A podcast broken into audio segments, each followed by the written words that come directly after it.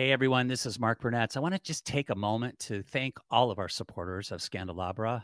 The listening support has been phenomenal and we love it. Also, just want to remind you to follow us on Instagram at Scandalabra Podcast. Not only follow us and like us, but be sure to comment. We love to hear your feedback, especially about future episodes, things you'd like to hear on Scandalabra. There's also a donor link which will link you directly to Anchor, where you can support the cause. So many of you have by listening, and now it's time to be an even greater part of this movement. Scandalabra, support us on Instagram at Scandalabra Podcast and as an official donor.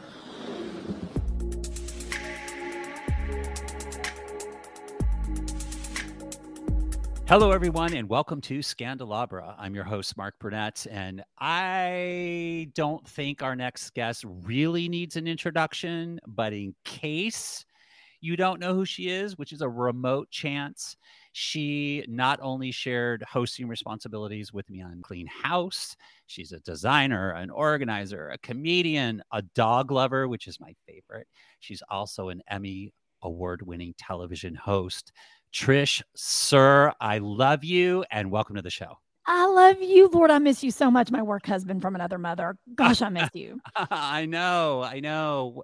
What's happening with the world? Are I know. We, are, are, we are we okay? Is everything like uh, in the world okay right now for you? I mean, for me, it's isn't that relative for all of us right now? Yeah. We're all just holding it together with gum and Tic Tacs anymore. Yeah, I know. I mean, really. um. So I I read something about you, which is uh, odd because I feel like I've known you since birth. Yes. Um, you put the Southern in Southern California. I you love know that. that. Yeah, yeah. I, I know that. So, um, say more about that because well, you're from Kentucky, right? I am from Kentucky, uh, born and raised, and then I went to college at Arizona State. So I mm-hmm. left the nest and went to ASU. But what I have realized, because now I have moved to Atlanta, Georgia, which I have never really spent time in, and then went ahead and um, got divorced, met a new guy randomly, and then ended up buying a house here simply to just flip. Like to just, uh-huh. I was like, oh, I'll renovate and flip this. It sounds fun because I was traveling so much for work. Right. And then uh, insert pandemic. uh-huh. Oh. Uh, so all of a sudden, I don't have a home base because this was being renovated. And so I had to kind of figure that out. And I've been in Los Angeles for the last 24 years. And what I have learned about myself, Mark, is that I am actually more Southern Californian than Southern. Ah. And that I, is that transition happens. I mean, I, I relate to that. Like people say, "Where are you from?" And now I don't say I'm from Cleveland, or even I go home to North Carolina. I say I'm in LA. I, that's where I'm. Well, from. don't you feel like? And I don't know because I, I clearly I understand. I'm not an Angelino, right? right I understand right. true Angelinos. I'm not trying to. There, they've very few of them left, but I feel like at a certain point you do have to claim where you've migrated to. Mm-hmm. Yeah. And after 25 years in LA, I'm an Angelino. Like I have a love and respect for all the people. And and this is the thing I say to people that are Angelinos that give people that move there like a hard time. Uh you didn't leave your hometown, bro. So don't be hard on the rest of us that left right. wherever we came from. Right. I understand you've got a cool hometown. LA is the business. I made it mine. Right. But you can't get on people that left where they came from to go, you know, do their thing and people that love LA and make it their own. I think that's the other and LA is a very large, like people from Pacoima are like, I'm from LA. Yeah, you know what? Do you, boo? That's exactly right. You are from LA. like uh, people think when we say LA, it's like, you know, a seven to 10 block radius right, or like right. maybe five mile radius. I'm like, no, no, no, no, no. LA County goes all the way down to Long Beach. I don't yeah. think people realize that.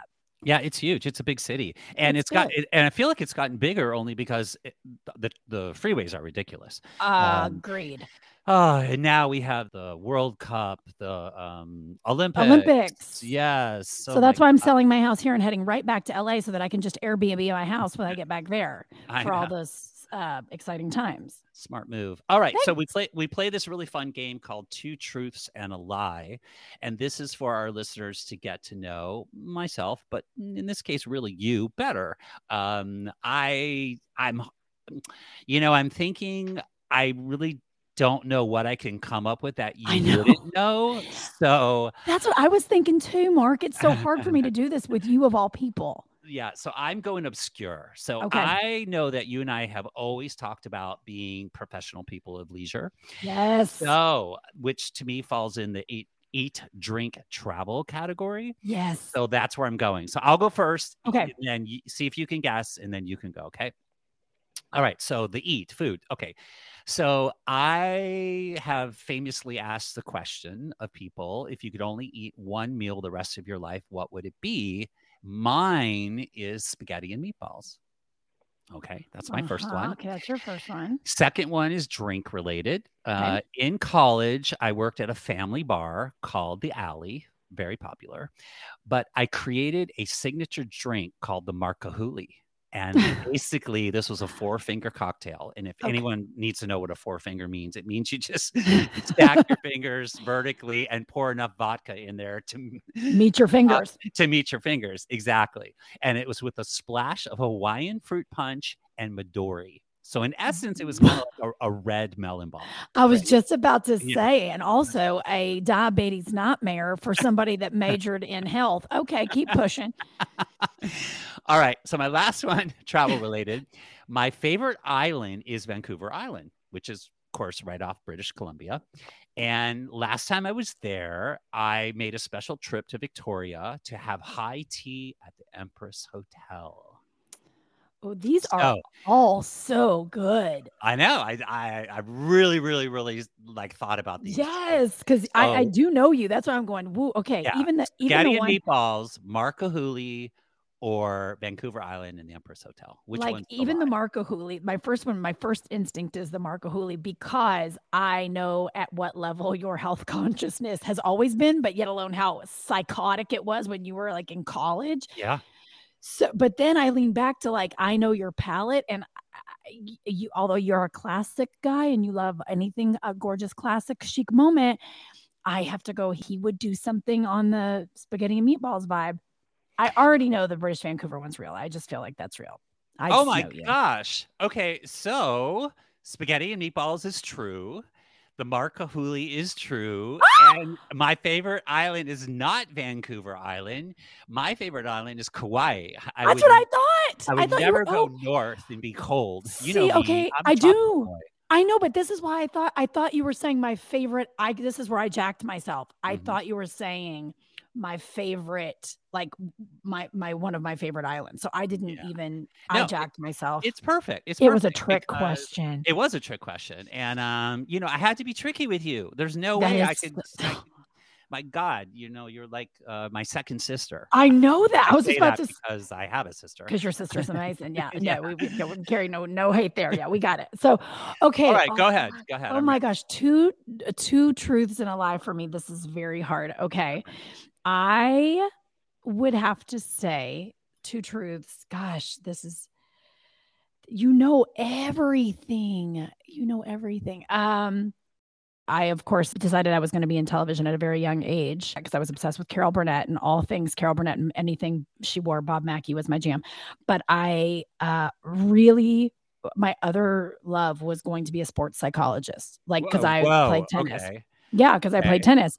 So I was like, okay, I'm either going to be, I'm either going to be a comedian or a sports psychologist. Hard left, but it was true. And my whole family was like, we're going to see how that pans out. But I really love the psychology of sports so much. I'm, I'm quite bummed. So that, that, that is true. That, that I love sports as psychology to the point I was either going to be on TV or a sports psychologist. Okay, so that's true. So you're already telling me it's true because you know well, I have to guess which one's the lie. Well, no, I'm just telling you all the things so you can oh, decide oh, what's oh, true or okay, not. Okay, so I don't know. Okay, so no, you don't know. Like um, that let's see. Uh, uh, there, that's one. Then the other one would be that I recently got married a second time. Okay. And no one was there because I got married during the pandemic. So you know it wasn't because you weren't invited. It's because right, no one right. could be there. Um, but I uh, I I just wore a dress in my closet. I didn't even, and you know how OCD I am about things being totally perfect. And yes, I I I when I tell you, I just pulled something out of the back of my closet and wore it. Okay, okay. And this is coming from a girl who um, had a wedding in Mexico and it was filmed and put on TV. It was a two hour special on yeah. E. It's fine. the first one was a two hour special on E. The second one, I had no shoes on and was on a porch in Topanga. It's all very relative. So, yes. So, okay. for me, it's what that's why he's saying for me to have done the first one. And by the way, I still to this day, my first wedding was on the top top five events of my life. It was so fun. Yeah. Just worked out to not be the marriage for me, but Right. it, I, to this day, super fun. Um, and my third one, oh gosh, well, my third one, you know, I bartended for years. I bartended for years in Hollywood, like Right. uh, 150 years it feels like but it was just a quick a quick 10 and the coolest thing I, I bartended everything from the oscars to the emmys to i mean all the after parties all the things but to the this day the coolest thing that i ever got to bartend was an after party for the grammys and then after the event was done because it was a big deal i forgot who threw it like you know mercedes benz or somebody but after they threw it uh, were done Prince just paid to have the club left open, and Mercedes Benz kept it open for him to play all night. And I got to stay and personally be the bartender for Prince all night.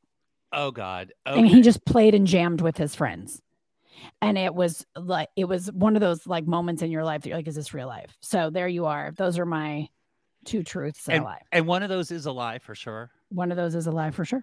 Okay. I I believe the Prince story. I believe that you just it's hard for me to believe that you just threw on any dress to get married, but somehow I think that could have happened. So I'm gonna go with the sports psychologist. I love you so much. Sports psychology is true. It's actually underneath my photo in the yearbook. If you can believe it, I was dumb enough to put I'm going to be a comedian or a sports psychologist. Like, how rando was I? Uh, that's true because I loved it. I played tennis.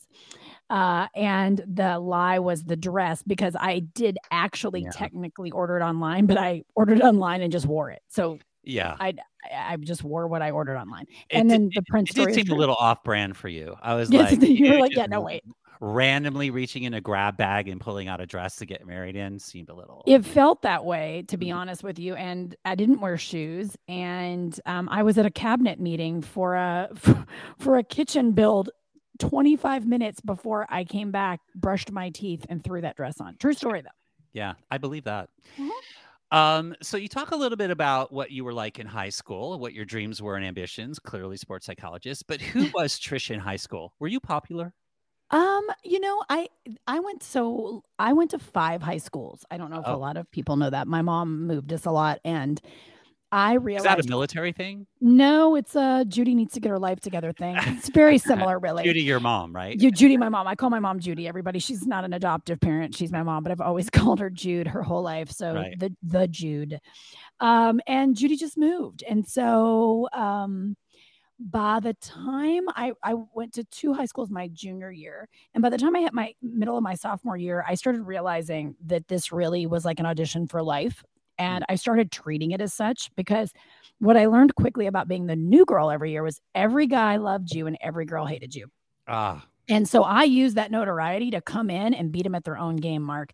I would go to a school and I would, knowing everybody knew who I was, run for whatever was open. Our yearbook editor, s- s- class president, and I would win because they were all like this chick, because no, everyone knew who I was, and I would come in and infiltrate their system and basically run their company. It was like a company takeover every single year. That's what I did. So by the time I hit my senior year of high school, it was the only school I went to two years in a row. So I went the Hmm. second half of my junior year and all my senior year to the same school in uh, northern New Jersey, mhm. and uh, they voted me los- most likely to be famous. oh, well, Uh-huh. that worked out. That worked out, and most talkative. So Oh, well, that I worked feel like- too. I feel like both of those have worked for me. yeah. But yeah, I I think at the at the end of the day, people didn't know what to do with the fact that I was just like I called them on their own BS back in the Mhm. day. Yeah. and I still kind of work by that that uh, to this day. And I love when people like I'm never on Facebook. No offense to Facebook people. I'm mostly on Instagram. Um, but people on Facebook will reach out and be like, I went to high school with you, and I'm like, I am so sorry. I barely know who you know is on my phone let alone somebody. I went to five schools. You think I remember that I went? I don't know anybody. I'm like just keeping track of my family. okay. Speaking of your family, I think something that probably our listeners don't know about you is you grew up in the funeral home business. I did. Um, Yeah. I love I love the funeral business. It's a very You don't. First a- of all, you don't hear a lot of people say that. I know it is funny. It's funny when friends call me and go, you know, will say it's it's a weird phone call, but it's funny to me because friends are always like, uh, if someone passes passes unexpectedly, and I don't mean like a tragic, I mean like you know, a grandparent, it's time, but you didn't know it was time. One of those, right. um, they'll call and be like, "Can you help us negotiate this funeral?" And I'm like, Yeah. Yeah, because let me tell you something. The two most expensive things you'll ever do in life is get married and die. So uh listen, call a friend, phone a friend. It's there's you can negotiate a wedding and a funeral. Don't feel cheap about it because they'll try to stick you with all this stuff because you're grieving. Well, so, that's really good advice because first True. of all, let me just say, I think once I hit 50, I started getting letters from um, the forest lawn. Yes. You know, yes. like, hi, Brunetti's family. Uh, welcome. Have you thought about your Lawn." pre Yeah. needs? Yes. And I'm just like, wow. Okay. I thought I was uh, just half my life was done, but I guess I They try to get that this. money, honey. Let me tell you. So here's what I'll say to people in a positive thing about death. Even if you just want to be cremated, because cremation, even though people go, oh, it's less expensive, it- true. But the truth is, you're still going to want to have a quote unquote celebration of life for somebody, right? Right. So you need to be aware that you need to set up and and hey, if you do want a full in-ground funeral, let's talk about it. You're not getting out of that under 17.5. And that's if you did it now. That's if you pre-planned it right now. So when you get things in the mail, y'all, here's a pro tip. I'm telling you how to finance life hack, how to die. Um, if you get something in the mail about a pre-needs for anyone, what that means is you're negotiating the rate of your funeral now. And you can go do a pre-needs, which means let's say me, I'm like, oh, this is uh, let me go do this. I'm going to go to the the pick out my cemetery plot. I'm going to go ahead and go to the funeral director to Forest Lawn or Mount Sinai or wherever and you'll go. I want to be in plot four three. I'd like a vault. I like this cherry wood casket. I'm gonna have it at this chapel. You know, you can leave all the other notes with whomever you want, but you go ahead and prepay it. So let's say you uh, leave this earth 30 more years from now. Right. Your family is not going to get stuck with the current rate of bill Ah, in 30 years. So you do want to negotiate a pre-needs if it's something that you and I'm OCD, I'm going to be very particular when it gets there. Um, but they're a little little more hesitant to do pre-needs with cremation, yeah. but it'll get there. I mean, I'm sure they still do it, but it's just a, a different setup. But Yeah. there you go. There's my life death hack. Hey, I love it. Scandalabra is all about, you know, giving the inside skinny for our listeners. And uh didn't think it was going to be funeral homes, honestly, but um There or, you go. Or, or plotting my death, but you know, that's okay. I, I- but you and I love a good plan, Mark. We Yeah, always have. And anybody that knows me knows I always have my funeral outfit hanging in the closet. When you're raising the funeral business, you keep an outfit ready to go in your, the time of your untimely death. Because, pro tip, even if you're going to get cremated, and you may still want an open casket, which they can do. So you wouldn't pay for a full embalm. You'd do a like in and out the door. You know, a little similar to a, a proper Jewish funeral where you do use, you know, is it sit shiva? Is that how you say it? I always get the yes. word wrong. Shiva sit Shiva, yeah. you can do you don't embalm so you could do it very quickly so everyone can be like hi nice to see you pay the respects but then we would cremate where you don't obviously cremate at a, at a jewish well you could i suppose if that was your personal desire but it's not traditional in jewish faith is the point I was- Gotcha. Yeah. Okay. So you're in high school. At what point do you say to yourself, I got to get the hell out of here? I've said i was going to los angeles since i was five years old Oh, okay. So this Since was a I was five. This was Oh yeah, no. uh, My family would just like joke constantly that they're. I am from this coal mine in town, from from you know Bell County, Kentucky. It's like where Kentucky, Tennessee, and Virginia come together. Mhm. Literally, it's called Middlesboro. It's the middle of nowhere, Hmm. and I would walk around as little as three years old. They have like cassette recordings because we didn't have TV then. We didn't know, you know, we know we didn't we didn't have a V- V- VHS. We didn't have that kind of money, so they would just make cassette tapes of me like two and three years old, just declaring that I was going to Los Angeles and I was going to have my own show. And then when I was four or five, I don't remember what it was. Uh, I saw Carol Burnett win an Emmy, and I was watching the Emmy Awards, and Mhm. I was so enamored with her and her speech and and just what she looked like. And I, from that day forward, just walked around in complete adamance with everyone that I was going to win an Emmy and move to Los Angeles and have my own show. And they never said no. They never were like, "You're crazy. We Right, in the middle. right. That's never going to happen." They just were like, "Okay, babe," and I was like, "All right." So I never had a, there was never a plan B, and I never said I'm going to go try. I was just always Mhm. like, "I'm going to go do." I love that. My favorite Carol Burnett moment was when uh, the Gone with the Wind. Remember spoof? Oh, with the curtain rod. yeah. And yes, Mark, are you kidding me? It's one of my highlights of my life. And I begged my mom one year to make that my Halloween costume, and she was like, "Velvet's expensive," and so she yeah. made me like a version of Cher in like a 1970s pillowcase. It was fine, but well, wait, and just for our listeners who don't know, basically Carol Burnett has to whip up a dress, I guess, right? And yeah, she comes de- descending this grand staircase. She has taken an entire curtain rod off the wall and she's wearing it over her shoulders. Dress and, with rod. Dress yeah, with dress rod, with everybody. rod, and she's draped the curtains around her body and turned it into like a gown.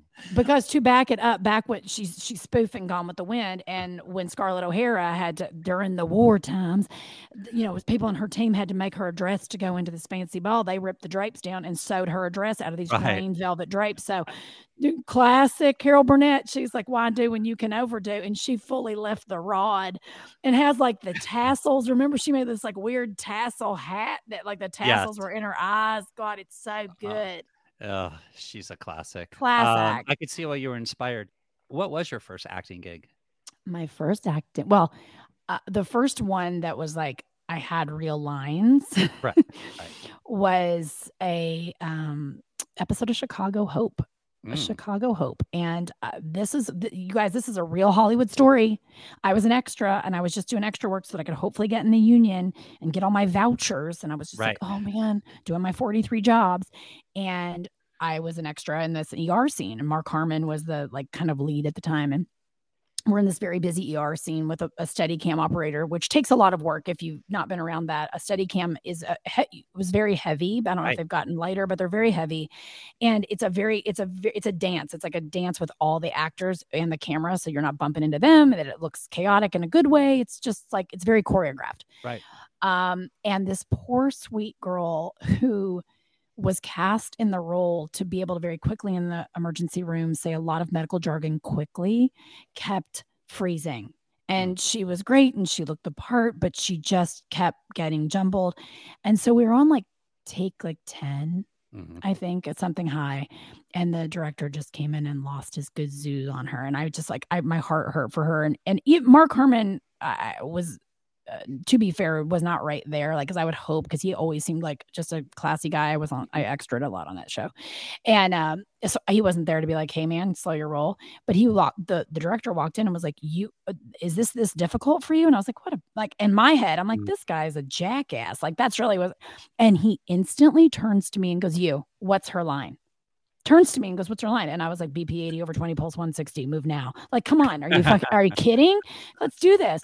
So, anywho, he goes, he literally looks at me and goes, "Switch places," and Ooh. that is how I got my SAG card. Oh, what a great story! True story. So that's how I got in the union. Everybody, I love that. Just pay attention, and and you know, preparation meets opportunity. I was like, I, would I had heard her mess it up so much that I was like, this poor thing. Let me just look and see what needs to be said because it also affected my move across the room. Sure. As you know, a basically chorus. You're basically in the chorus as an extra when a when a camera's involved. So anyway, that's why I got my SAG card, and from there it just you know a lot of a lot of doing and rehearsing yeah, and lot learning, of you know, a lot of hustling. Yeah, no, I get it. Uh, look, I didn't even know what the union was. Um, and turns what was out, your first one? What was well, your first acting? Well, one? it's it's funny you asked because it was literally Jane Fonda. So being in her videos, I was I got uh, Taft Hartley. Taft Hartley. Oh, yeah. that's fantastic, so, Mark. So for our listeners out there who have no idea what we're talking about, um, if you're not in the business, so the union, of course, is it, back then was in reference to AFTRA, but now it's SAG-AFTRA, and um, Taft Hartley was. Or you had to work so many jobs that were union in order to get in the union. That's right. You'd have you, to get vouchers. You got vouchers, exactly. Right. So I I guess I was just grandfathered in or whatever the expression is because what Taft Hartley means is that that's what mm. happened to me. So even though I had mm. vouchers, same thing, right? Taft yeah. Hartley means that you um it, it's almost like no one it's like no one can do the job but you is kind of what that stands for. And I'm sure there's ah. some like that's what a Taft Hartley means is that they have hired you and no one technically can do the job but you. So in those situations, you're a true Taft Hartley because clearly, I mean, what yeah. you did, no one I could was do. Doing, I was doing step aerobics in Lycra. I mean, come on. no one could do that but you. Don't you downgrade that, honey. Looking like Kirk Cameron. you sure were.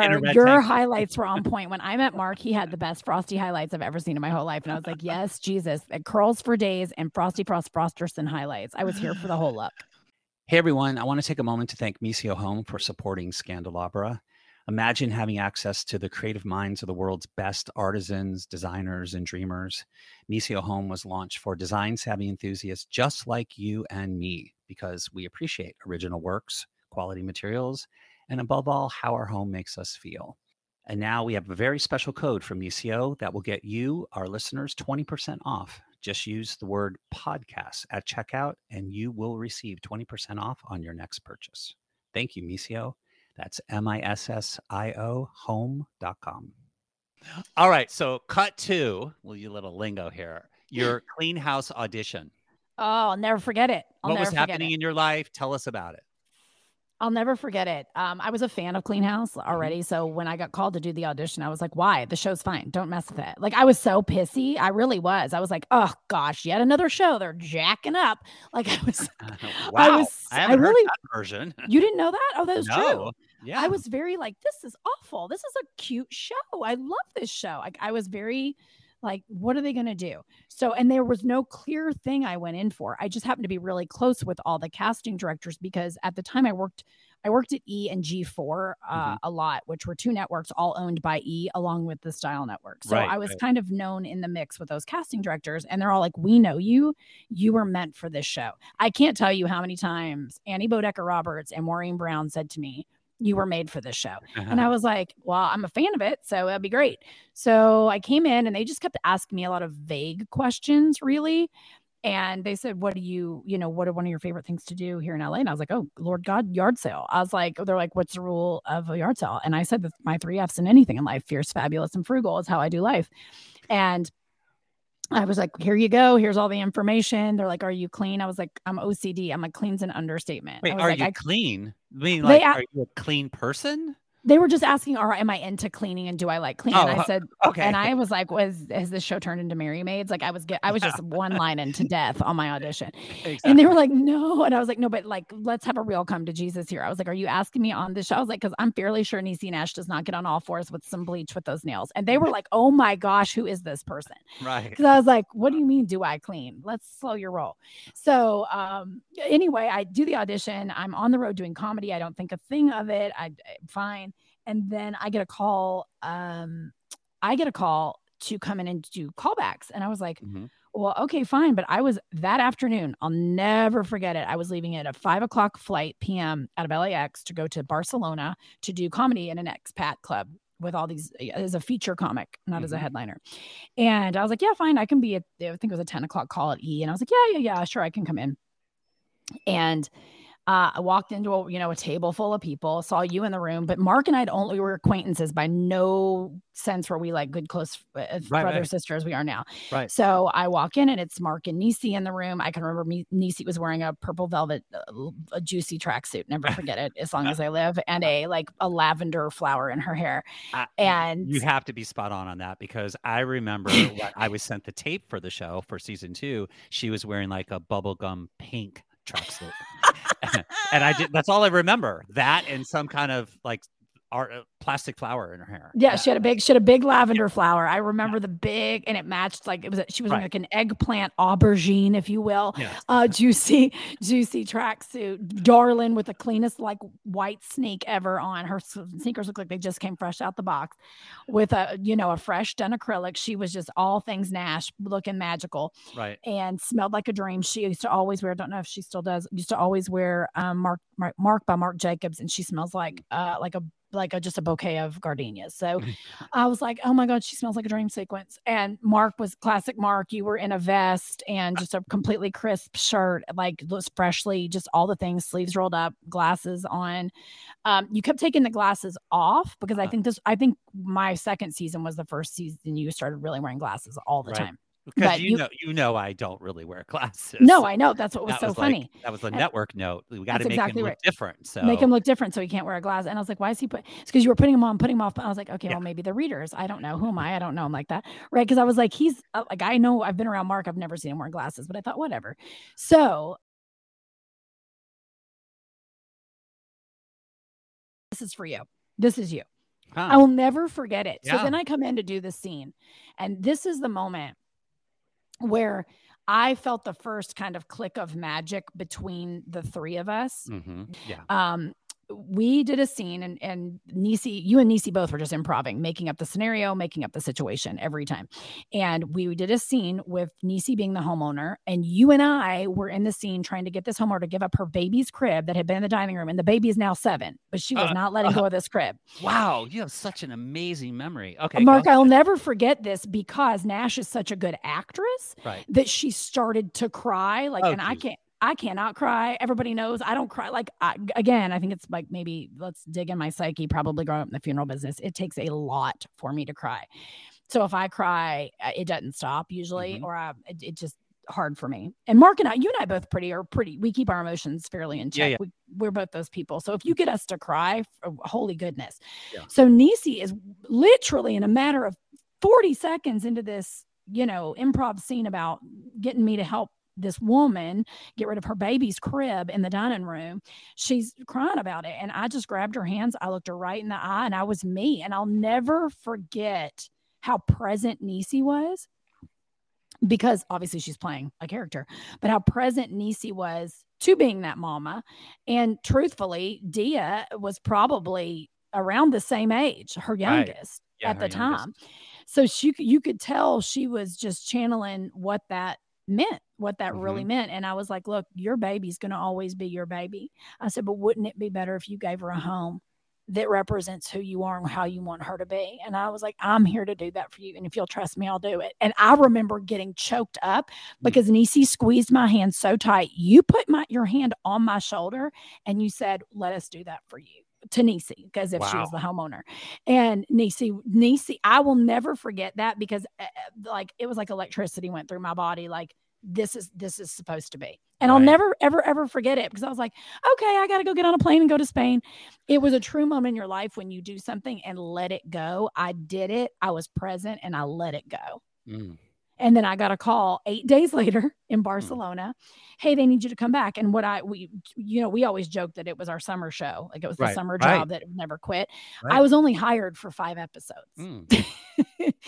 you know, that was the, the total joke was that I was only hired for five episodes and then it became the next decade of my life. So, yeah, you know, well, gosh, it's a lot to unpack there. Um, you yeah. know, um, first of all, that's an amazing story, and I absolutely a testament to who you are and who you were on the show and who you continue to be which is I, I feel like that was the lightning in the bottle for us not only our chemistry but we just connected with people you know we did family after family after family yeah and we you know it. we took off our uh you know um judgment hats when we walked in the front door because you know people would ask us all the time how do you walk in people's homes and all that clutter and that craziness? And you can't be judgmental you can't and you have to remember we're all cut from the same cloth and whatever these people are going through they're going through and we're going to go through it with you and i think that was what was so special and unique about the show. I totally that was beautifully said mark i, I think that's really what it was and why it still resonates to people this day is um you know, you can cast somebody all day long. We're one of the few shows, I believe, you cast it and the magic happens. I, not that I don't think that happens on scripted shows all the time. I'm just saying we know right. how rare it is when a when a cast lights and when a cast lights and it's you're really you are who you say you are you're not mm-hmm. playing a role we to a degree had to camp up i say that to people all the time like mm-hmm. they wanted me so country i sounded like i was on an episode of hee haw and um, you know by the end they'd made us pretty much sound bites which was mm-hmm. sad but what people fell in love with about clean house and what we all love about each other. And Matt and Niecy, we've all joked that you could call us at three in the morning, say everybody's got to be somewhere. And the second we hear that slate clack, no time has passed and everybody knows exactly who they are and how to be who they are yeah. because we all have that respect level with everyone's lane i think yeah. is what has made us have that kind of sweet longevity for so long and and we all really love who we are and we love each other so. Yeah and i i also think too and this is not like pat mark and trish on the back moment but but let's go ahead. Um it, it, it, it's actually um you, we were just so gracious with each other you know? Agreed. we we we, we had those moments where we almost knew who was going to talk next before the person even spoke because the con- just being present to the conversation and families and their breakdowns and all their stuff we knew who of the team needed to be called upon to have That's that right. next moment. And we were just so dialed into that.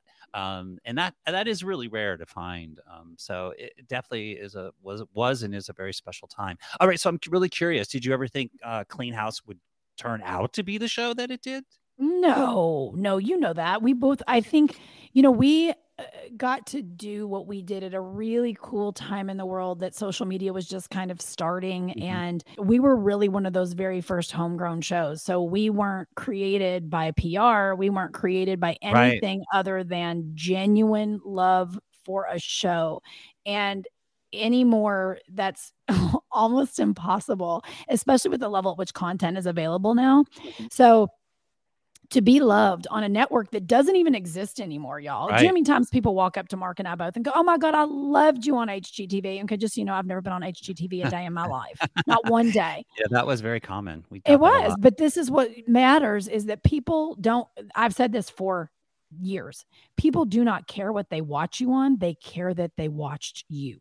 So, mm. to this, like I was watching the, uh, which is amazing if you haven't watched it, the Beatles, the Get Back on mm-hmm. Disney mm-hmm. Plus. But again, it's on Disney Plus. My husband and I were like f- fighting with each other last night because he's like, "Babe, I can't find it. I'm on Netflix." I was like, "Cause it's on Disney Plus." No, it's not. And I was like, Okay. Because you just get in your head that something's on something like you're like, oh, mm-hmm. it's Apple TV. Well, that's not necessarily the case. So I I love that we were on TV at a time that people just were like, I don't know what the heck I watched it on. I just know I loved Clean House. And that's such a nice compliment. Well, and you know, to think about the timeless nature of the show, it was very family oriented. It was very expert driven to the and to the extent that you know we just spent some really good advice. And we always, I, if I recall, we always used to say people were in kind of one or three places when they watch the show. That either they're just pure entertainment, just wanted to laugh and go along for the ride. They were either completely empathetic or sympathetic to the mm. family because maybe they were going through it themselves. Yes. Or they just, I hate to say this, but kind of like looking at the accident on the side of the road right? Oh, they, for sure. Yeah. For sure. I used to always say too, you know, we it made you always feel better about your junk drawer, right? Mm, so yeah. we we we were the show that was pre-hoarders. We mm-hmm. would um and Mark and I look a lot of here's some I don't know how much inside baseball you want to give, but Mark and I went to every single scout. Mm, we went yeah. to every single family. Nothing was ever staged. What you saw was what you got. We did not go plant clutter. That's exhausting. No, that was a big question. I used to get a lot on the road. You know, did you plan it? And and if anything, I would say the opposite is true. We had to remove it. Yeah, so our crew could get in there. So our family, yeah, we, people don't realize for us to stand in a room and our camera operators to stand in what we were looking at, we actually had to take things out so that the operators could safely stand. The camera operators could stand to shoot uh, anything we were looking at because it wasn't usually, you know, safe to be honest with you because there was right. that much stuff. So nothing was ever it was a very organic like people be like oh did you fudge the numbers mark will be the first to say i was probably too ocd about the math because i'm really bad at math so i was super diligent about how much we made at yard sales mm-hmm. because we knew we really did have to like take things out and it, we'd get upset especially if we really loved the family not that we did anything less for families that were like right. salty. Yeah. But you know, you're talking about families, and I do have a question for you because sure. there's so many, and I think after a hundred, they kind of I kind of lost their last names and I oh, couldn't I remember too. them anymore. But I remember moments and you know, and oh, rooms oh, yeah. and, and scenarios. So there were so many that we walked into. But Trish, I'm curious to know now looking back, what do you think was just the thing that kind of surprised you the most? Like one incident or a family or a moment that like with everything that we had walked through being in the trenches of all you know this american life is there something that stands out as i will never forget this day oh my there's so many. There's so many. I don't know that i could choose I genuinely don't know if I could choose one, Mark. Yeah, really was don't. it was it the black mold in the basement? Oh, was it uh you the know ceilings cracking? I mean, I could go on for days. I had the, pounds Kom- of cat, the Komodo uh, dragon in Redondo Beach that I lost my Oh. mind because I'm petrified of in Madagascar hissing cockroaches. Like oh, everything, every time we think we'd seen it all, I right. stopped saying there was a family, and Mark and I will both tell you this family because I've never wanted to help a family more, but they were out of the scope of what we did on the show. And you know which one I'm going to talk about. It was this amazing Filipino family. I loved uh, these kids Ah. were amazing. I, to this day, it's one of my bigger regrets of not being able to be like, is there something we can do? Because it was such a, compelling story, but genuinely for health and safety, it was out of the scope of what we did on Clean House. Right. remember the one, and it was a Filipino doctor. Uh, Yeah. His wife passed away um, unexpectedly. Was it a car accident? I can't remember how she un- unexpectedly passed, but he was uh, loved her very deeply, and the kids were. Um, I think one was in college, but the other two were in high school, and they were in Torrance, I believe, actually Torrance, and they were the most lovely kids who wanted their dad to just snap out of it. And I want to say it had been three years since she had passed, and these kids were just lovely and and charming and and wanted their dad so badly to help heal. And i will never forget and mark you know what i'm going to say. So he stopped sleeping in the master bedroom. It literally looked like like the time like the second she got out of that room was the last time anyone was in there. It was like time stopped. Right. but in the kitchen do you remember the, the refrigerator incident? Yeah, that in there, okay in the kitchen the the refrigerator passed away. She was the last one i will never um, uh, i might cry telling this. She was the last the last thing she did before she went back out that afternoon was she went grocery shopping. So she went grocery shopping and you stocked the fridge right and then was going back out for whatever reason and then got killed. And the refriger- refrigerator uh ended up uh i don't remember if it died or if it just had it- like he wouldn't let anybody touch it right. it was encased in mold, you guys. Like to the point that we walked in the house and my throat started instantly co- closing. And I was like, "What is wrong with me?" And I was like, "Oh God!" And then we went into the kitchen, and the ref- they bought a new refrigerator. Do you remember this, Mark? And the refrigerator was in front of the old refrigerator. Mhm. The refrigerator actually was still plugged in behind it, but w- who cares? Because there was so much mold. Like it literally, you guys, it was fuzzy. It was fuzzy. The physical refrigerator was fuzzy on the outside and they had a brand new refrigerator physically in front of it because he could not handle anyone touching that refrigerator because it was the last thing she touched. And I felt so bad for those kids. So bad because they wanted so badly to just help their dad get through it and it was just uh, because of the level i mean I, we had to go outside and have our meeting because the, the mold was so bad in the house Right. and that family to me I, I don't know if you remember him like i do that stuck with me like no one has ever stuck with me because then he started shopping. He was online shopping Mhm. and the garage was stacked to the ceiling with boxes. And i just thought ah i want to help this family. And i knew we couldn't and i you know you wish you there was somewhere to call mark and i've said for years if, if you have gained weight you need to you lose weight you can call the gym if Right. you you know if, if you need to move you can call movers if you need help with your finances you can call a tax guy a financial Right. planner but when it comes to excess and clutter yeah you could call an organizer but th- th- not people don't have the access to that like you do a trainer and there's Right. nobody to come in on the level we used to do what we did and help that's what i think in this country has been missing and and there's so many people especially i'm sure it's worse after the pandemic um that need it so badly that need it so badly Yeah, I would agree. Yeah, we're uh, definitely in a different place, but you know, there's so much of what was happening then definitely resonates today. Um, it's just on a different level. It's just unique and different. And I think now, especially with the pandemic, that we all have focused so much more on our homes.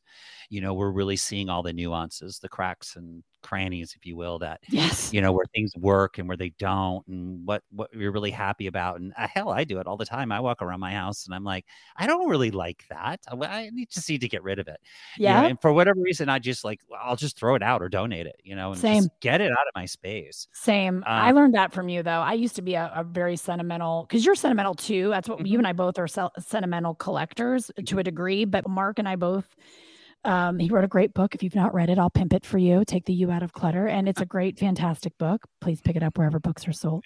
Um, but it, it very good about if if it's not in a place of honor, then why are you holding on to it? Right. And I started really going, why the heck am I keeping stuff of my grandmother's in a Rubbermaid container in my garage? That's not honoring anybody. Right. And I always think of your canes, you Mhm. know. Yeah. That's what I think of because you've always been a person that if it matters to you, you display it. And clearly you can tell somebody all day long it matters, but honey, your actions speak more than words. So if Yeah. it's in a bin in the garage, does it really matter? Yeah, well, we've always said that clutter was symptomatic of something else. And I think that's one of the things that we became really experts at in a handful. There's only a few of us out there who, you know, we were, it was kind of like CSI Miami. We'd walk in Yes. and just immediately we could just see exactly what was going on. Not like someone bought, you know, too much Tupperware it, or That's Beanie right. Babies. It was like, okay, this marriage is about to fall apart. Um, one of them has lost a job um a kid's not doing well in school like like we just Yes. got right to we it got we were profilers and i think the best part of being able to profile like we do and did Mhm. is um, we all stayed in our lane and did it right niecy was Yeah. very very good um, and and on the behind the scenes for everybody what we're we as a as a family as a clean house family did uh, because Niecy had 43 jobs I had 43 jobs Mark had 40 we all had other things besides clean house but what we did very well was support each other in what everybody needed to know when we walked in to Right. be present to a family as efficiently as we could be. And because Mark and I got that little extra glimpse behind the curtain, because Niecy and Matt never met the family before we walked in their front That's doors. right And Mark and I did, but we did we did it from a level of I obviously needed to know what they had to sell. And to me it became a game because I'd like to get as close to the dollar number without going over like I was Bob Barker. right Um, so we knew what we were working with. So we knew how we could best help this family and for Mark to best do a design plan because Yeah. the cleaning and the organizing were quote unquote on us on Clean House. So all the money really did go to the design. Mhm. So it was important for he and I to know what we were working with and what we got to keep. And and another point to what you were saying when we had moments, Mark would say at nauseum, you would say it at nauseum, but in the best way because it was true. It never mattered. We could gift every, you know, insert company here, Broyhill, Ashley, Bassett. Mhm. It didn't matter what company you gifted a brand new home of furniture to. What mattered were the things that Mark and I would dig and it- we would get in fights. It'd be hilarious. I would go back, Mark. The the running joke was everyone kept their grandmother's Singer sewing machine. Uh, right And I was like, Mark, you've got to put this in the design. And he wanted to kill me every time. Because I was like, he was like, oh, good. Another, you know, entry hall table that's a singer sewing machine, another side table that's a Right. singer sewing. But everybody kept it. And we, you know, true to Mark's word, everything had to be in a place of honor. Um, and then, of course, the crazier stuff, Mark would always look at me, whether it was on camera or not, and go, just put it in the closet. And I was like, no, no. i did try to shove a lot of stuff in your closet You shoved everything in my closet. I'm like, no. You're like, okay. And you get so aggravated. And I was like, no, it actually needs to go in the room. And I did go through everybody's stuff. I obviously had a team, so did Mark, because the amount of stuff we couldn't physically do by ourselves. But we we had a, systems in place that helped us, you know, navigate it as best as possible. And one that stuck out to me was the family in San Diego. I just remember her name was June, um, whose family burned. They had the RV outside Mhm. And I go through your stuff. So uh, she had a, and we, to be fair, her little jewelry box was a broken mess express. So I had a new jewelry uh, layout made for her from Alpha so that she had proper jewelry drawers. Mhm. And she had a, the first love letter that her sweet little husband had written Right. her behind the mirror in the jewelry box, and the mirror fell out. And I found the letter, and I went to Mark, and I said, I was crying when I read it because it was so precious. It was like from like 1973. And this. Mark was like, I said, I think we should frame it. And he goes, You are absolutely right. And so we gift them this brand new bedroom because there was so much clutter in the bedroom, they couldn't even sleep together. Now they had a sleep number bed, honey, and a brand new. and then before we could even speak to it, she saw the handwriting. She knew what it was Mhm. and I just and she was a crier. Junie was a crier. I loved her, uh, and and I actually cried because I re- I could feel the emotion coming off of her of Mhm. how much that meant to her and how much she had they had just lost their way as you spoke to beautifully profiling a marriage. And that was Right. one of the few episodes we ever did without Niecy. Right. Um, it was just Mark and Matt and I. And Mhm. that was so powerful because we really just thank goodness the producers let us let them stand in that moment. Mhm. Like let, let the because the husband didn't realize what it was until he got closer, realized it was his handwriting, and then he read it, and then he starts bawling, and then their kids start bawling, and then I even think Iseman might have teared up. I don't want to start a rumor, but Matt might have like just his eyes might have glistened. But it was just a really powerful moment. Um, and speaks to yet again how much we truly cared about those families. Yeah, and I also think too, definitely cared, but also too, Trish, I would say the takeaway is, you know, we talk so much about getting rid of stuff, and it's really not about always getting rid of stuff. It's really just about making great choices for what works for you, what you love, what speaks to you, what represents you. And oftentimes that definitely means um, hanging on to certain things. You have to treasure those moments. In fact, you know, as as you said, you know, there are a lot of shows that were like, and here's your new Broyhill showroom. But um, you know, who cares? Yeah, You it's know, antiseptic. I mean, yeah, it, it's a it nice idea. Yeah, to have that level of connectedness, if you will, or connection was really rare. You know, I'm really uh, curious as I'm listening to you talk, Trish. Um, you know, so our listeners, by the way, if anyone out there wants to watch Clean House, it's completely available on Peacock Network and Oh, is it? NBC.com. Oh, Oh, I oh oh yeah. y'all, Yeah. I might curl up with a hot chocolate tonight Yeah. and make and make us a drinking game. And every time I do an eye roll or some weird like you know countryism they made me do, Yeah. I'll have hot chocolate. Yeah, yeah, and then you can order the bobbleheads of each of us um, Wouldn't those be fun?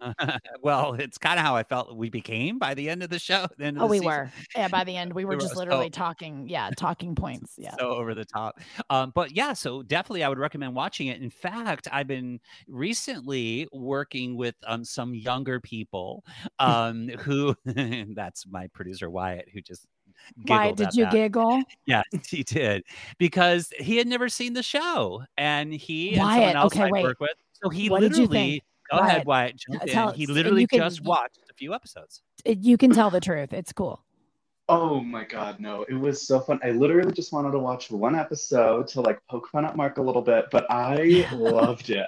I was completely enthralled. Me and Sam, who we used to work with, uh, were having a glass of rosé, and it, what was supposed to be one episode turned into like five. Yeah, honey, it's a rose. It's a rose kind of show. It is a full. All, it's a rose all day kind of show because you're like you can't stop. Mhm. Yeah. Oh, I was I telling love I was telling him why you know on style you wake up on a Saturday at nine o'clock and start watch one and we just had marathons. It was on all it literally Style Network became the Clean House Network, which No, it was- unfortunately is why the network went down after we left the show because you know no it, it was like a house of cards. Yeah. It just all collapsed. Um, but it is cool though today though to be able to go back and watch the show. And I have. To, I have not seen Mark. I Yeah. have not seen that show. You know, here's the other thing that I love, with the exception of uh, Tempest, who I just wasn't Mm-hmm. uh, on as many episodes with, obviously, but uh, Lisa Arch, uh, Debbie Gutierrez. I am very good friends with uh, all of our guest hosts we've had on because I think we made a culture that made everybody feel welcome, or we at Mhm. least tried to. I know we tried to. Yeah. Um, and Joel, Joel, uh, Joel Steingold, love, couldn't be prouder of him. He's an amazing actor. If you don't know Yeah. Joel Steingold, go go check him out. But just really, I think we were really, uh, and I'll toot our horns in this, and certainly Niecy's. Uh, we knew we had something really good, and I tell the story often because we went through another um, go-to guy before Matt showed up, Right. and I tell the story. And I don't know if you remember it the same as I do, but I, I, like I said, it was the same. It was the same feeling I got on my audition, and there's just something you know when something clicks because when when Niecy and Mark met Matt for the first time, they took us to a restaurant in the valley. I'll never forget this. never forget this. Niecy was a little hesitant of Matt Iseman. I knew Matt from comedy, and, and Matt's a solid host. I mean, obviously, look at Matt Iseman and Joe or all the things. Matt Iseman's a crack host, like just the business. And I said, "Hey, they were they were auditioning him, the the casting directors that I love, and they said we're bringing in Matt Iseman." And I was like, "Matt's the guy."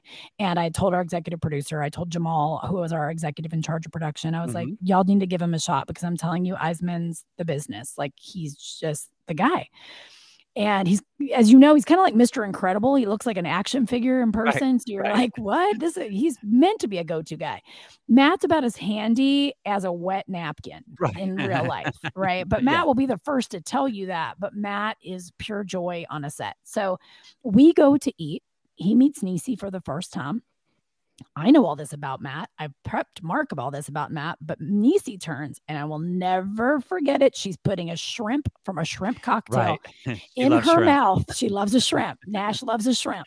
And she was putting a shrimp in her mouth. And right before she does, she's holding it by the tail and she's got that little ice bowl right in front of her face. And she goes, So, Matthew, what's your background in renovation and you know DIY and it's she's biting the shrimp Matt goes oh, I don't know a thing about it. I'm a doctor.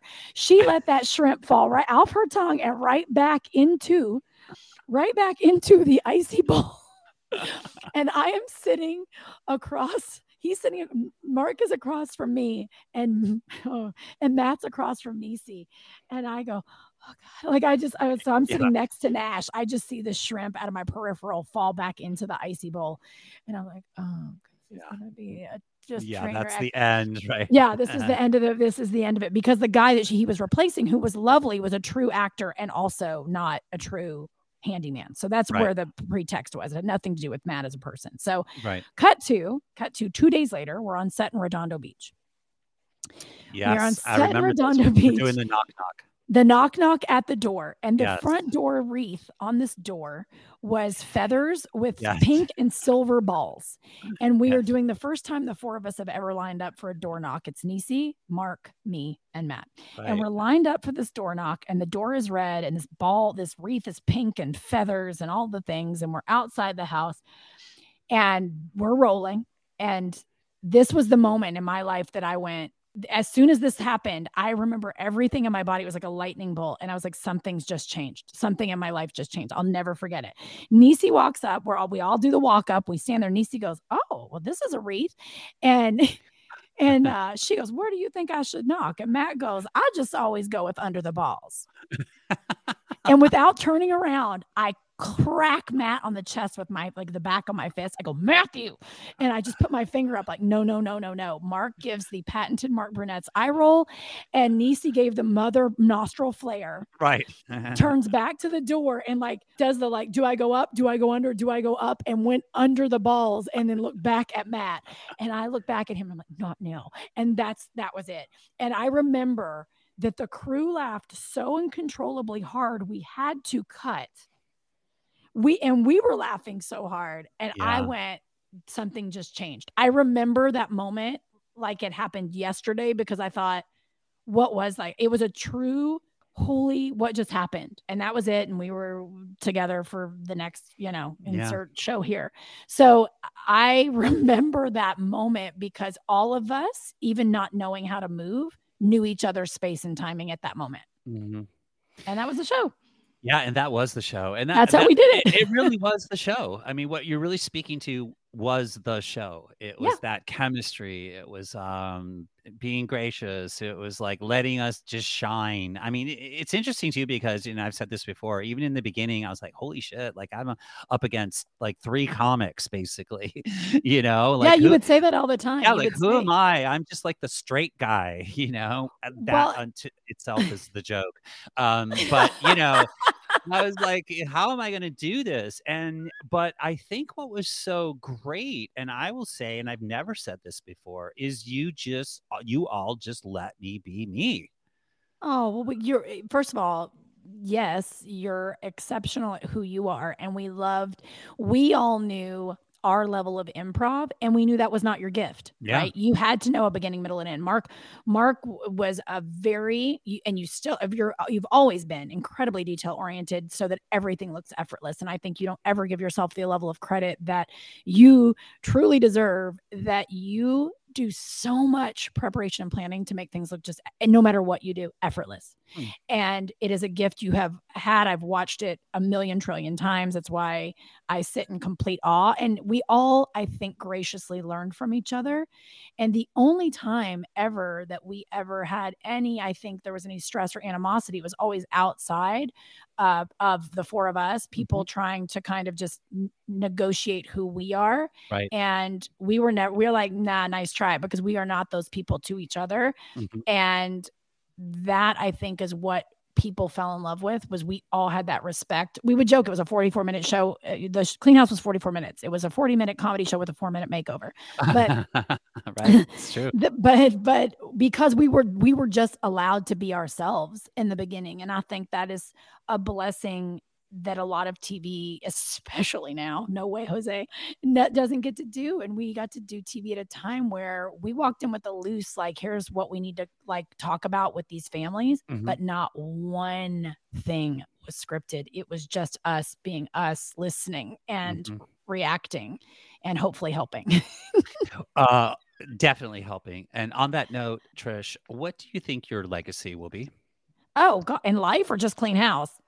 In life oh gosh in life i hope I, my, i've always said I, I, hope people will say to me i left them better than i found them you know? Mm. that's that's who i am. It's what i want to give to people always. I love for everyone to just like feel like a big old ray of sunshine and a hug came through and you're like i don't know why i like her. I like her. I know i'm not everybody's cup of tea. But um i really hope that in this life you know, when people say my name, they smile because you don't want to somebody like, oh God, you know, you want an eye roll attached to your name. So I, I hope I always just bring a level of joy and people will always just kind of go, gosh, I, I, I did that better because I, you know, I knew her. That would make me happy. Well, let me be the first to say you definitely left me better than you found me. Oh, I'm going to cry. Now I'm really going to cry, Mark. I know. Can we dedicate this show to our Megan? Mm. Um, so uh, our sweet Megan, not to be again, I'm not about death. I'm actually quite because this is the point of me telling you this to give a full circle moment. Mm-hmm. Um, our sweet Megan was our hair department on Clean House, and we were the very first show she ever did. And she went on to be a amazing, huge, celebrated, award-winning hairstylist, mm-hmm. uh, just at 35 years old. So to tell you what she accomplished between 22 and 35 is just short of a miracle because she was that exceptional of a human. Um, but she got called uh, to be in heaven um, last January. It's almost been a year without her. She January fourth. January fourth, stage four colon cancer. Um, no history of it in her family, and it hit her out of nowhere. And she has two beautiful girls and a and a husband she left behind, two little Dylan girls. And Parker. Dylan and Parker Schaff. Um, and in the process of that, because there was, uh, she's like my sister. I had to be the one to call and tell Mark, and I couldn't barely mm-hmm. get my breath when I called him. But I tell you this to say that in all the uh, grief at knowing knowing what the funeral business is and knowing life and the good grief. Um, i always say there's a goodness out of grief. That's what clean house was. That's who i am. It's what i've known my whole life. Mm-hmm. um, i helped kirk her widow uh, and his girls not only um, refi their house be able to rent the house that they had in california. He moved back to st louis. Mm-hmm. and i've helped kirk uh, and the girls uh, get their house designed and mm-hmm. helped build the house because it was a, a stick build and get them in a place where they could heal because you know this is, was a huge loss for all of us i swear i feel like she's around me every single day mm-hmm. um, and i'm grateful for it but i want to dedicate it to my sweet megan because megan her first show was clean house and she would always say to me years later of all the amazing accolades and stories and I mean everything. Pitch Perfect, y'all. Jack Reacher, she was big time. Uh, oh, everything. Yeah. And, and, people have yet to see her work on uh, Top Gun. That's right, Top Gun. I mean, when I tell you she, she. Uh, Hunger Games, Clean House was a drop in her bucket. American Idol, America's Got Talent. Mm-hmm. She just was the ultimate pro and class act, and we were lucky enough to do life with her. But I was the very first head she ever did in television, and she mm-hmm. walked in to the trailer and she had these big questionable she gorgeous a Hispanic, like gorgeous, my dream skin. She's just a stunner. Megan literally is a stunner. And she walked in with these questionable, like caramel chunky highlights in her hair. and I also at the time had questionable blonde highlights in my brown hair. And she looked at me and she goes, We've got to fix that. And I said, Look who's talking. And she goes, I guess I deserved that. And I go, well, we'll get it together together. And she goes, deal. And from that day on, I was like, this is my sister. This is like my little sister. And I could not have loved a human being more than I did Megan Herrera Shaw. Yeah. This is this is the uh, podcast, and we're all so close with. Mark will tell you our hair and makeup. We're close with everybody that was on that show. That's what a yeah. special, special show Clean House was. Well, this show is definitely dedicated to Megan. Yes. Love you, Magina. Trish, what would the yeah. Trish of today tell the younger Trish? Oh, after watching the Beatles documentary, when I've known since I was little, but I never really absorbed it. Let it be, girl. Let it be. Mm-hmm. Let it be. Um, th- and then everything's gonna work out. Don't yeah. don't stress. Don't stress it, about it. It has worked out. It's not it even. Has. Yeah, it's not even a future thing. No, uh, I agree. I agree. You know, I, people ask like, you know, why hasn't it worked out? And I, my response to that is, this is what life looks like when it is working. and it, it, it's working exactly. itself out right now. Mark, that's beautifully said, and, and that's, I mean, really to unpack that, it's a whole separate podcast. But that isn't that the truth to sit and go, hey, guess what? Pro tip: this is what the journey uh, mm-hmm. is. We're ne- just no one's getting out alive. Hey, again, death hack. Nobody's getting out of this alive, and you need to enjoy every second of it. My my dogs are trying to make out with me while I'm doing this podcast right now, and I'm laughing because I think how fun and great that I have these two fur nuggets that love me unconditionally and they think anytime I'm on air that they get a T R E A T. And those are the little things that I'm like, I love you. God didn't give me a child to birth, but I have all these fur children that love the crap out of me, and I'm grateful for them every day. There are so many things we didn't get to talk about today, and I, I know we might have to do a part two. We might have to. We will do a part two. That's okay. a promise. Okay. Um, but I have to tell you how much I appreciate you. Um, I feel like, like I said, you're kind of beyond a sister really doesn't even do it justice. Um, we've kind of transcended so many um, different levels of our relationship mm-hmm. not only in the workplace but as friends as people who love each other as people who are connected to our environments and other people out there.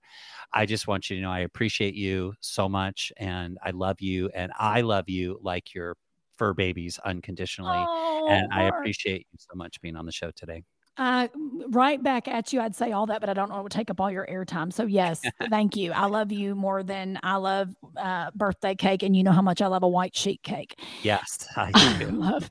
I love everything about you, and I'm so just proud of getting to be in your orbit and doing life with you. I think we don't celebrate people that we get to do life with enough, and I'm so incredibly grateful and and just in awe of the fact that I've gotten to do so much of it and continue get to get to do so much of it with you. Thank you. And to our listeners, thank you for sharing this time with us. Uh, it was very special in so many ways. All right. We'll see everyone next time. Bye, y'all. This has been an MBU production. To learn more, go to markbrunetz.com. That's M A R K B R U N E T Z.com.